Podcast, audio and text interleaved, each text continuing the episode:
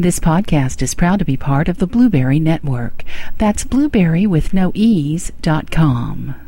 Hey, this is John Lee Dumas of Entrepreneur on Fire, and you're listening to Transpersonal Radio with Angela Lynn Gibson. Remember, your thoughts upload your reality. Think wisely and always prepare to ignite. Welcome. Welcome to Transpersonal Radio. TranspersonalRadio.com. Real talk for real life.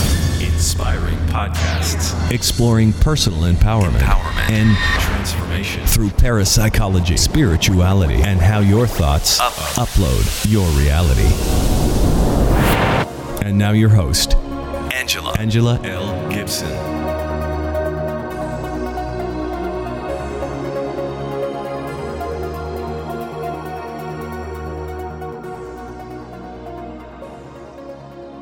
Today's podcast is brought to you by Audible.com. Get a free audiobook download and a 30 day free trial at www.audibletrial.com forward slash transpersonal radio. Over 150,000 titles to choose from for your iPhone, Android, Kindle, or MP3 player. So I'm sitting here with Jenna Zielinski today, who uh, also has been diagnosed with uh, POTS, which is postural orthostatic tachycardia syndrome, and has agreed to be interviewed and talk about her situation. Um, Jenna, where are you from, by the way? Um, Michigan, Oh. Southwest Michigan. Okay, I've, I've had another lady from Michigan this morning. It's Michigan Day. Yeah, nice. Must be a sign I have to go to Michigan. so your official diagnosis is POTS. Yeah, And when did you first start exhibiting symptoms? around September in 2012 is when symptoms first started showing up. Okay. And when were you uh, officially diagnosed? In late October of the same year. Wow, you're one of the lucky ones. Yeah, That's, I mean, you know, lucky within context of what we have, but a lot of times people uh, suffer from this condition for years before they're diagnosed. And yours was in a month. Yeah, it was nice. I mean, in a sense. right. No, yeah, yeah. That's great that you had a team who was on top of things. yeah, What symptoms do you deal with and how often? I'd say like the biggest symptoms are the tachycardia, fatigue, dizziness, fainting, and then a lot of gastrointestinal issues. And I'd pretty much deal with those on a daily basis.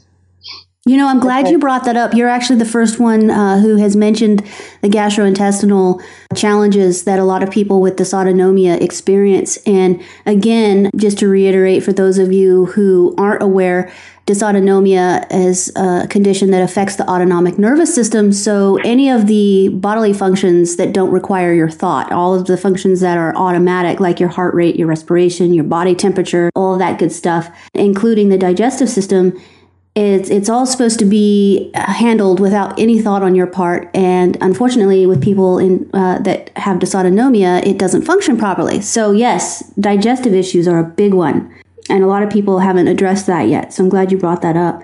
So Jenna, what is the biggest adjustment that you've had to make in your life as a result of this condition? I definitely had to stop doing like sports and stuff and definitely and just like hanging out with friends as much too. I have to stay close to home so if something happens I can come back home and just relax if I need to. Yes, absolutely. I, I can I can relate to that. I don't Yeah. I don't go on as many spontaneous faraway excursions by myself as I used to. Yeah, exactly. what are your triggers, Jenna, and, and how has this affected your life? My main triggers are anxiety. Well, I mean, things that make me anxious, such as like storms used to make me really anxious. And now, if there's a storm, it triggers all of my symptoms, not just like anxiety anymore. And also certain types of food, such as like chocolate, which has caffeine in it, and mm-hmm. things like that. You know, it's interesting that you mentioned storms, and I just wanted to touch on that a little bit because even though th- a thunderstorm or, or some type of storm, in your case, Jenna, might trigger sort of an anxiety response, there's also a physiological response that occurs within the body. And uh, as a matter of fact, in several studies, it has been shown that San Diego, California is one of the best places to live for people who have dysautonomia because of the steady climate and the steady barometric pressure. Any change in barometric pressure can set off uh, the autonomic nervous system, in, in our case, the parasympathetic nervous system, and start ex- and cause us to start exhibiting symptoms. So it's not just an anxiety response, which is interesting. Okay, that's good to know. I Actually, I didn't know that. So you have storms and, and things like that. Does do you notice anything ever with heat or? Yeah, heat is a big one, which unfortunate because it's summer right now. yes, in Michigan. Yeah, but uh, definitely heat and sometimes cold can trigger things too. Mm-hmm. Just the, the just the extremes of weather definitely Yes. trigger everything. Yes, that makes sense. And sometimes long car rides will Okay. trigger things too. Um, so so like motion sickness. Yeah. So as a result of your condition, what's the biggest adjustment that you've had to make? Now I know you said you had to stop playing sports, but what other things have you had to to change? Well, I actually had to drop out of school because I was attending a university earlier in the year and I wasn't able to do my studies for the first semester that I got sick because it was so hard on me and I didn't know how to manage it quite yet. I'm hoping to go back this fall, but that was definitely one of the biggest things. Well, let me give you a little hope there, Jenna. I actually went through a similar situation uh, when I was in university. And as uh, listeners may or may not know, uh, dysautonomia is something that has a recurrence and remission type presentation. So you can go for quite some time and be symptom free, and then all of a sudden, out of nowhere, you get hit with it and you're suffering with symptoms. When I was going to university, I actually went through a period of time where my dysautonomia really kicked up. And I didn't know at the time that that's what it was. I hadn't been officially diagnosed, but I was in the hospital weekly, spending, you know, a couple days, three days at a time, uh, regular emergency room visits. And of course, that very negatively impacted my studies. And so there were a few times um, with biochemistry and organic chemistry in particular. I remember it happened to be that semester, lovely, that this was going on. And I had to take an incomplete, I believe with biochemistry, I had to take an incomplete three times. And with OChem, I had to do it uh, twice because these were uh, classes that are obviously heavy, really intensive. You require, if you miss, you miss one class and you're in trouble. So I did take the incompletes. My instructors, my professors were all very understanding. And I got through university, graduated top of my class. So you can do it. It might take you a little bit longer. Yeah. I'm doing online classes this semester, so it will be a little bit easier because the biggest issue I had was physically getting to the class. yes. walking across campus to get there. So, And sitting upright in class. exactly, yeah. So when people meet you, Jenna, or you're just out and about, or you're around family and friends, what do people usually assume about you? Because really, dysautonomia uh, or POTS is it's basically an invisible disorder. So, so what do you deal with? For, with my family, especially, I deal with people thinking that it's not like a real disorder. So, like, they think that I'm just being lazy or that I'm just over exaggerating I, or that I don't have to go to the ER. People think that it's just me making it worse. Or some people just think that it's anxiety that is getting out of control. They don't think it's actually. A lot of people are just in denial that it's actually like a disorder. Yes, yes, that a lot of us have experienced that, unfortunately. Tell me a little bit about now. In your case, it's interesting because again, you've had a rapid trajectory from onset of symptoms to actual diagnoses, and I'm assuming treatment. So when I ask this question, it, it might not be as varied as, as some of us who've gone through this for years. But for you, what has your experience with the medical community been like, both positive and negative, in dealing with this? Well, I had positive once I found like a good medical team. But initially, when I first started getting diagnosed, a lot of the doctors wouldn't give me a referral to a cardiologist or any type of doctor at first because they thought I was just over exaggerating. They thought I was just, like I said, with my family, they thought it was an anxiety disorder and they wouldn't listen to me when I tried to push that it was something more than that. And then eventually, after multiple times of visiting the doctor, they finally gave me a referral. And almost right away, my cardiologist gave me a stress test and like uh, and a tilt table test. So they were able to figure it out right away, which is why I got diagnosed so quickly. And then I switched doctors to a specialist, and he's been very helpful in like getting my treatment set up, and he's been really nice. So I haven't had too many negative experiences, except the doctors that don't believe POTS is an actual disorder as well. Well, I you know, it really it gives me hope and and it's inspirational to hear that your team that you were finally connected with was on top of this and had you diagnosed within a month. And so to me, that says that we are making a difference. We are starting to get awareness out there. The, the medical community and the general population hopefully will continue to learn about this and, and people will not have to go through years of, of ups and downs and backs and forth before they get treatment. So when you actually got with your team and you have your specialist now and you were diagnosed, uh, what what pharmacological interventions did they prescribe for you? What medications? Initially, they started me on a beta blocker, and it didn't work for me. But I'm currently on a beta blocker now, metoprolol, which works really well for me. And we're also they're also going to start prescribing me to a medication because along with POTS, I have like a really bad arrhythmia, and I forget the name of the medicine, but they're going to prescribe me a medicine to help with that as well. Okay. And do you do any type of alternative medicine in managing your condition? No, And again, yours is such a short time period. So, you know, a lot of us who have been dealing with this for so many years, we've we've tried just about everything you can think Yeah. of, you know, to help relieve symptoms. Do you do any type of preventive methods or do you do any type of for example, for me I have to do salt water or a lot of electrolytes, um, uh, also compression stockings and those types of interventions. Have your doctors talk to you about anything like that? Yeah, I carry around like one of those big liter bottles of Gatorade and I also wear compression stockings. And then if I also if I start to feel dizzy or something, I have to like sit down and squeeze like my hands and legs to try to make my blood pressure higher. Yes, I don't Valsalva maneuver. hmm Yeah.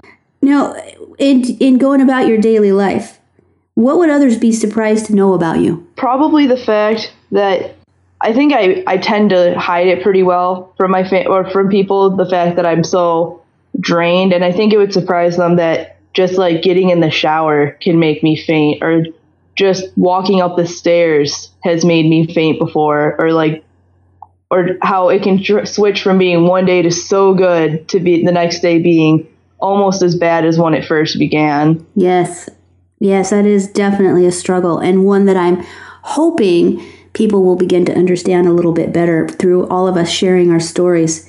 What do you think has been the most difficult aspect to accept about life with this condition? Probably the fact that it's not a quick fix. It's not like I can take a medicine and be better right away.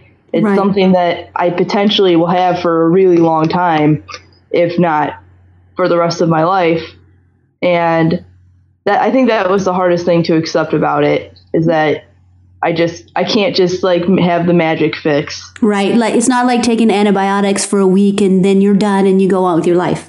Yeah, exactly. It's like Yeah. physical therapy and weekly IVs and stuff. Yes. Now, what's one thing that you, if you had a chance to really get your voice out there, which is what we're doing right now, what is one thing that you'd really like others to know? that just because people seem like lazy, it doesn't necessarily mean that they are. Like this, just because it's an invisible illness doesn't mean it's like not real. I think that's what I want people to know the most. I think that's a wonderful thing for people Yeah. to know. Like we're trying so hard sometimes, and I think people don't just look right past that because they just see us laying around or they see us like do, sitting in chairs all day or having to like not go to places. But a lot of us are trying. I feel pretty hard to just get through the day. Absolutely. That is absolutely true. Just out of curiosity, I want to back up for a minute because I'm just curious. What sports were you playing prior to to you developing symptoms and having been diagnosed with this condition? Well, I would run and st- just. I, I guess I hadn't played any organized sports, but like running and going bike riding and swimming, which swimming is one of the few things I can still do on a more regular basis, but it's not. I, I can't do it at the level that I was before. Interesting. You know, I'm I'm I'm really interested. The reason I asked you that is because there is a an astronomically large percentage of POTS patients who, prior to coming down with symptoms, were highly active. Running and running is one of the biggest reported exercises. So I find that fascinating. There's a correlation. A lot of cross country runners, a lot of marathon runners, long distance runners, people that were really active. Yeah. all of a sudden come down. And that's that's what happened to me. I went from being top i mean i was extremely fit uh, was extremely active. Uh, i was a runner as well. I used to run up to five miles three to you know three to four times a week. I was constantly on the go bicycling running and then bam. Yeah. It hits you so quick. Oh, man, It's yeah. almost like overnight. It absolutely knocks you off your pins for sure. And so it's it's really hard for me. It's been challenging because I'm used to be oh and dancing. That's one of the things that I used. to I could go dance for hours, hours, hours on end. So going from that to at one point not even being able to get out of bed was a real shock, to say the least. So, Yeah, I'm I understand. so working back up from that, are you at the point where you're able to at least do walking now? How are you? doing? yeah. Okay. I try there's a track actually right across the road from my house and I try to get in at least 10 minutes of like brisk walking. And then if I can't do that, I try to swim for Nice. a little bit. Swimming is nice because then you're not standing. It's much more relaxed Yes. than running and walking. Absolutely. And I just want to throw out there as well one of the previous interviews that I've done with a lady named Angela. She's a huge inspiration because she was a marathon runner, then went through this ordeal with POTS, and she has actually come back now and is, and has been able to run a marathon yet again. So she's Wow. yes. So I'm like, you know, just thinking it is possible. Yeah. So that's exciting for me because I want to get back to a state where I can really, you know, be active. Uh, that's my that's my goal anyway, is to keep working through this and and try to get my body back to some state. I, I probably I don't know that I would ever be in the same at the same fitness level I was prior, but I'd really like to be able to get back to a stronger state, a more fit state. So for you, Jenna, what has been really hard for you to give up or something that you miss doing because of this disorder? I'd say that I miss I really miss going just on like I feel like random walks to places is something that I miss out or like spontaneous activities like just recently on 4th of July I had had a day planned out where I was hanging out with friends and then all of us got invited to go to a party but I was too sick to be able to go. Mm-hmm. So things where it's it's just very not just I feel like I have to plan out my day now, which I never was like that before. I was very like spontaneous and I wouldn't really have anything written down for the day whereas now I feel like I'm very like organized with my day, which isn't a bad thing necessarily, but it makes things less exciting, I feel like. Yes, it does. You know, and it's it's interesting that you bring that up because I was just speaking with um, the other lady from Michigan, uh, Donna, and we were talking about the the strange paradox of the spontaneity and the planning because while you can't necessarily plan ahead anymore, you do still have to be somewhat spontaneous and flexible because you can be feeling great one minute and then really crappy the next, and you never know when that's going to hit. So. So you try to do like tentative planning, but you never know if you're going to be able to follow through. And Yep. exactly. so it's really it's it's an odd conundrum for sure. What has your illness taught you, Jenna? I guess that I can pull through even when times seem really difficult. Because I'd say that when I got sick, a lot of things changed and a lot of people, it, it sort of proves who's like your friends and who aren't your friends, sort of thing. Like, Oh yeah. exactly. And then like relationships with people, like boyfriend stuff. So I think it proves to me that I'm actually stronger than I thought I was in a sense because I'm doing so much better now than I was back in September. Nice. Very good. My next question that you've sort of answered, but you might have something to add to it is is what is something positive that has come out of your experience with this condition? I'd say that another a positive thing is that I found someone like a, a boyfriend who actually is willing to be here for me even though I am sick. which I feel like can be pretty difficult. But he seems to be, I mean, it's nice to have a person there for you that can come with you to the ER if you need it. And that support, I found a pretty good su- support group. Oh, that's wonderful. This too. Wonderful. Not so much through my family, unfortunately, but like through Facebook pages and through friends. That is very positive, yes. And having a support group and having supportive family, friends, boyfriends, girlfriends, husbands, wives, having supportive people in your life going through a chronic illness like this is critical to quality of life. And so I would encourage any of you listeners out there who either are are suffering with the condition of dysautonomia or hemiplegic migraines or any of the related conditions, or, or, people who know people who are going through that, to try to be a little bit more understanding of one another and reach out to one another because it's it is a struggle and it's hard to really grasp the magnitude of the struggle because we don't necessarily look physically ill. It's it's stuff that's going on inside, and so you know, just being a little more understanding.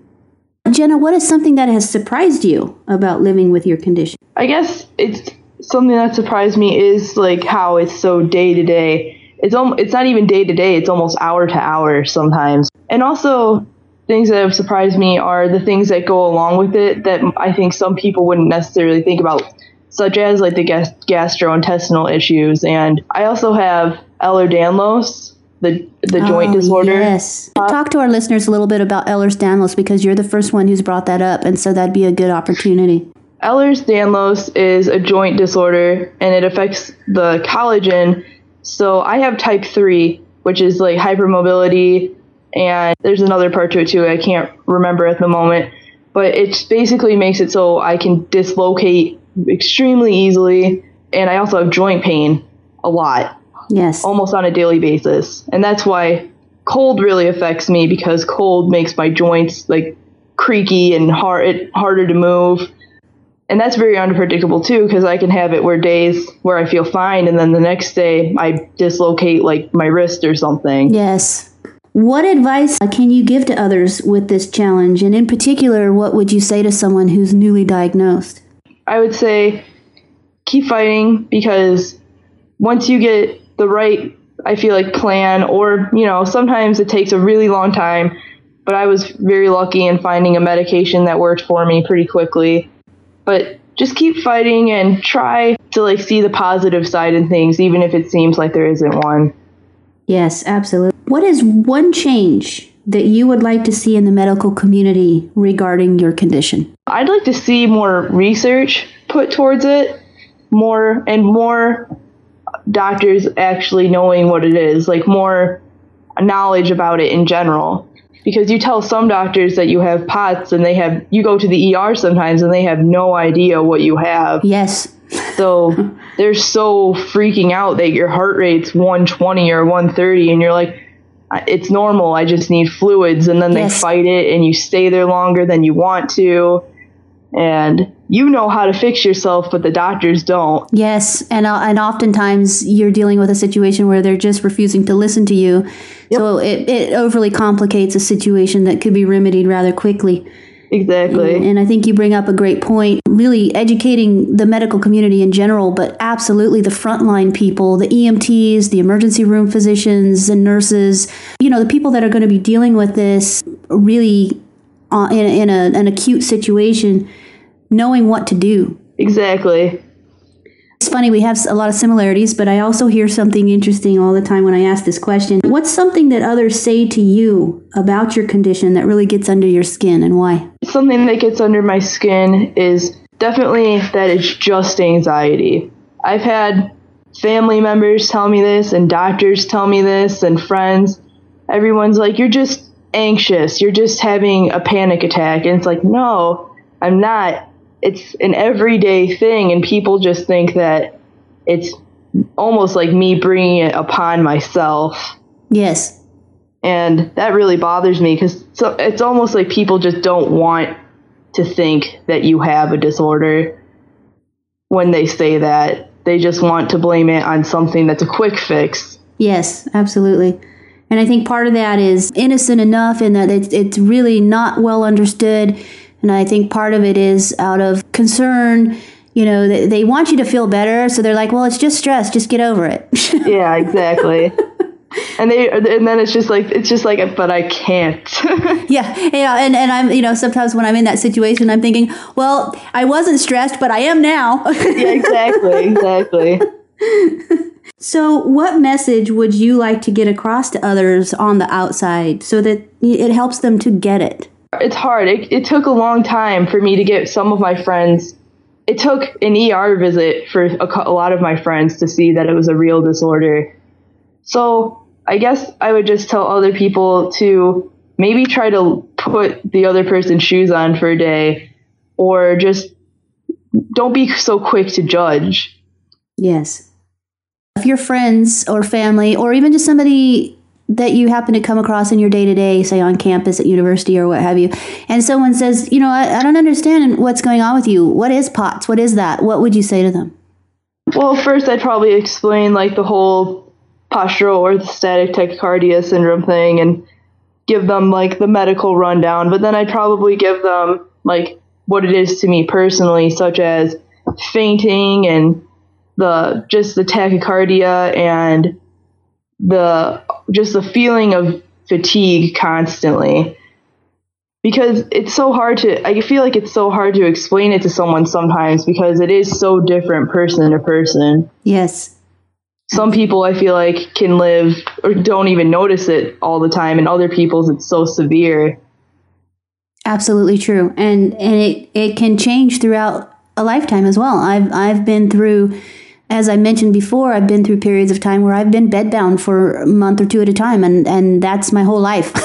to being completely fit and being able to, you know, do all kinds of different things. But it's unpredictable, as we were talking about before. That's one of the challenges with, with dysautonomia is it is so unpredictable.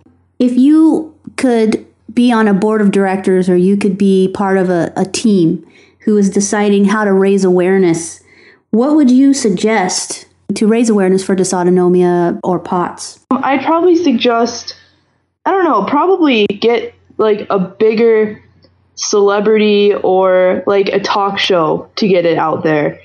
Because I've I've thought about setting up walks sort of like uh you know like they do for a lot of things and that would that would be nice too but i feel like you'd get a lot of awareness if you could get like bigger news stations or bigger radio stations to talk about it Nice. Yes, absolutely.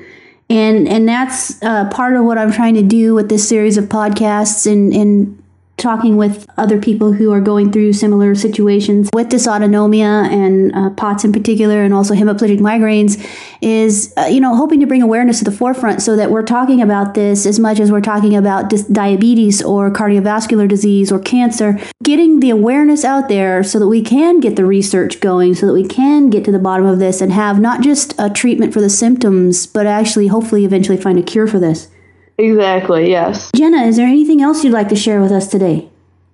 I guess one thing that I would have mentioned when I was saying symptoms is that symptoms can sometimes be like scary in a sense because I feel like symptoms are sometimes and it feels like you're going to have a heart attack almost sometimes Absolutely. Yes, it is scary. because your heart is just going so fast and you can get chest pain sometimes and it's Yes. just like when I've gone to the ER before it's been I, I legitimately feel like I'm dying sometimes where it's just awful and that's just something I think I would have said I, I, I thought about as we were talking through it Well, I'm glad you brought that up, and you're actually the first one to mention that as well, and I appreciate it. It is a scary experience when you're going through these episodes because postural orthostatic tachycardia syndrome in particular, it can absolutely feel like you're having a heart attack when you are having chest pain and you're having shortness of breath and you're sweating and you're having some aches and pains and the chest pain is incredible, pressure and sharp pain, as well as your heart feeling like it's literally going to beat right out of your chest and the high heart rate. It's very scary. And, you know, when you're also in and out of consciousness at the same time, you do feel like you're dying and you do wonder, you know, is this it? you know, or is this going to trigger an actual heart attack? You know, Yeah. um, so yes, it is scary, and for you as well. You mentioned that you have arrhythmias, so that's a little bit even a little more have a little bit more anxiety about that. yeah and you know even for me where i have you know structurally i have a very healthy heart i have a, the you know i have a slight heart murmur but overall my heart itself is is very healthy and it pumps as it should However, of course, with dysautonomia, the electrical signal is not working properly. So, yeah, it gets a little scary when you're thinking, okay, my heart's not getting the right electrical signal. Well, is it just going to stop? You know? Yeah, exactly. Um, exactly. Yeah. So, yeah, it, it is. It is scary. And so, again, you know, sharing that kind of information and, and getting people to understand that, you know, this is the stuff that we're going through is real. And at the same time, it's interesting with the whole anxiety com- component. When you are going through this, I know for myself, I need to really be aware and keep myself from spiraling into anxiety when that's happening because that will make it worse. Exactly. And then exactly, if you if you let your anxiety get a hold of you, your heart rate goes so much higher too. Yes. Absolutely. So just trying to, in the midst of one of those episodes, remain as calm as possible and knowing it, it will pass, it will pass, you know. Right. Um, but it, it's not fun. No, it is not. well, Jenna, I really appreciate you taking time to speak with me today. And, yeah, and no uh, problem. Okay, you have a great day. You too. Okay, thank you.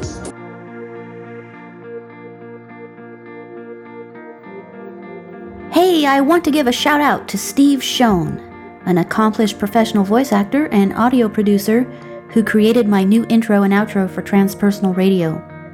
Steve is based out of the Sacramento, California area. If you'd like to hire Steve for voiceover work, you can find him at soundsofmyvoice.com. That's sounds with an S, soundsofmyvoice.com. Steve is also an event entertainer and wedding DJ if you want to liven up your event with a truly talented and fun personality, check out sacramentoweddingdj.com. You can also find Steve on Facebook. Just go to facebook.com slash steve.schoen. That's S-C-H-O-N. Thanks, Steve.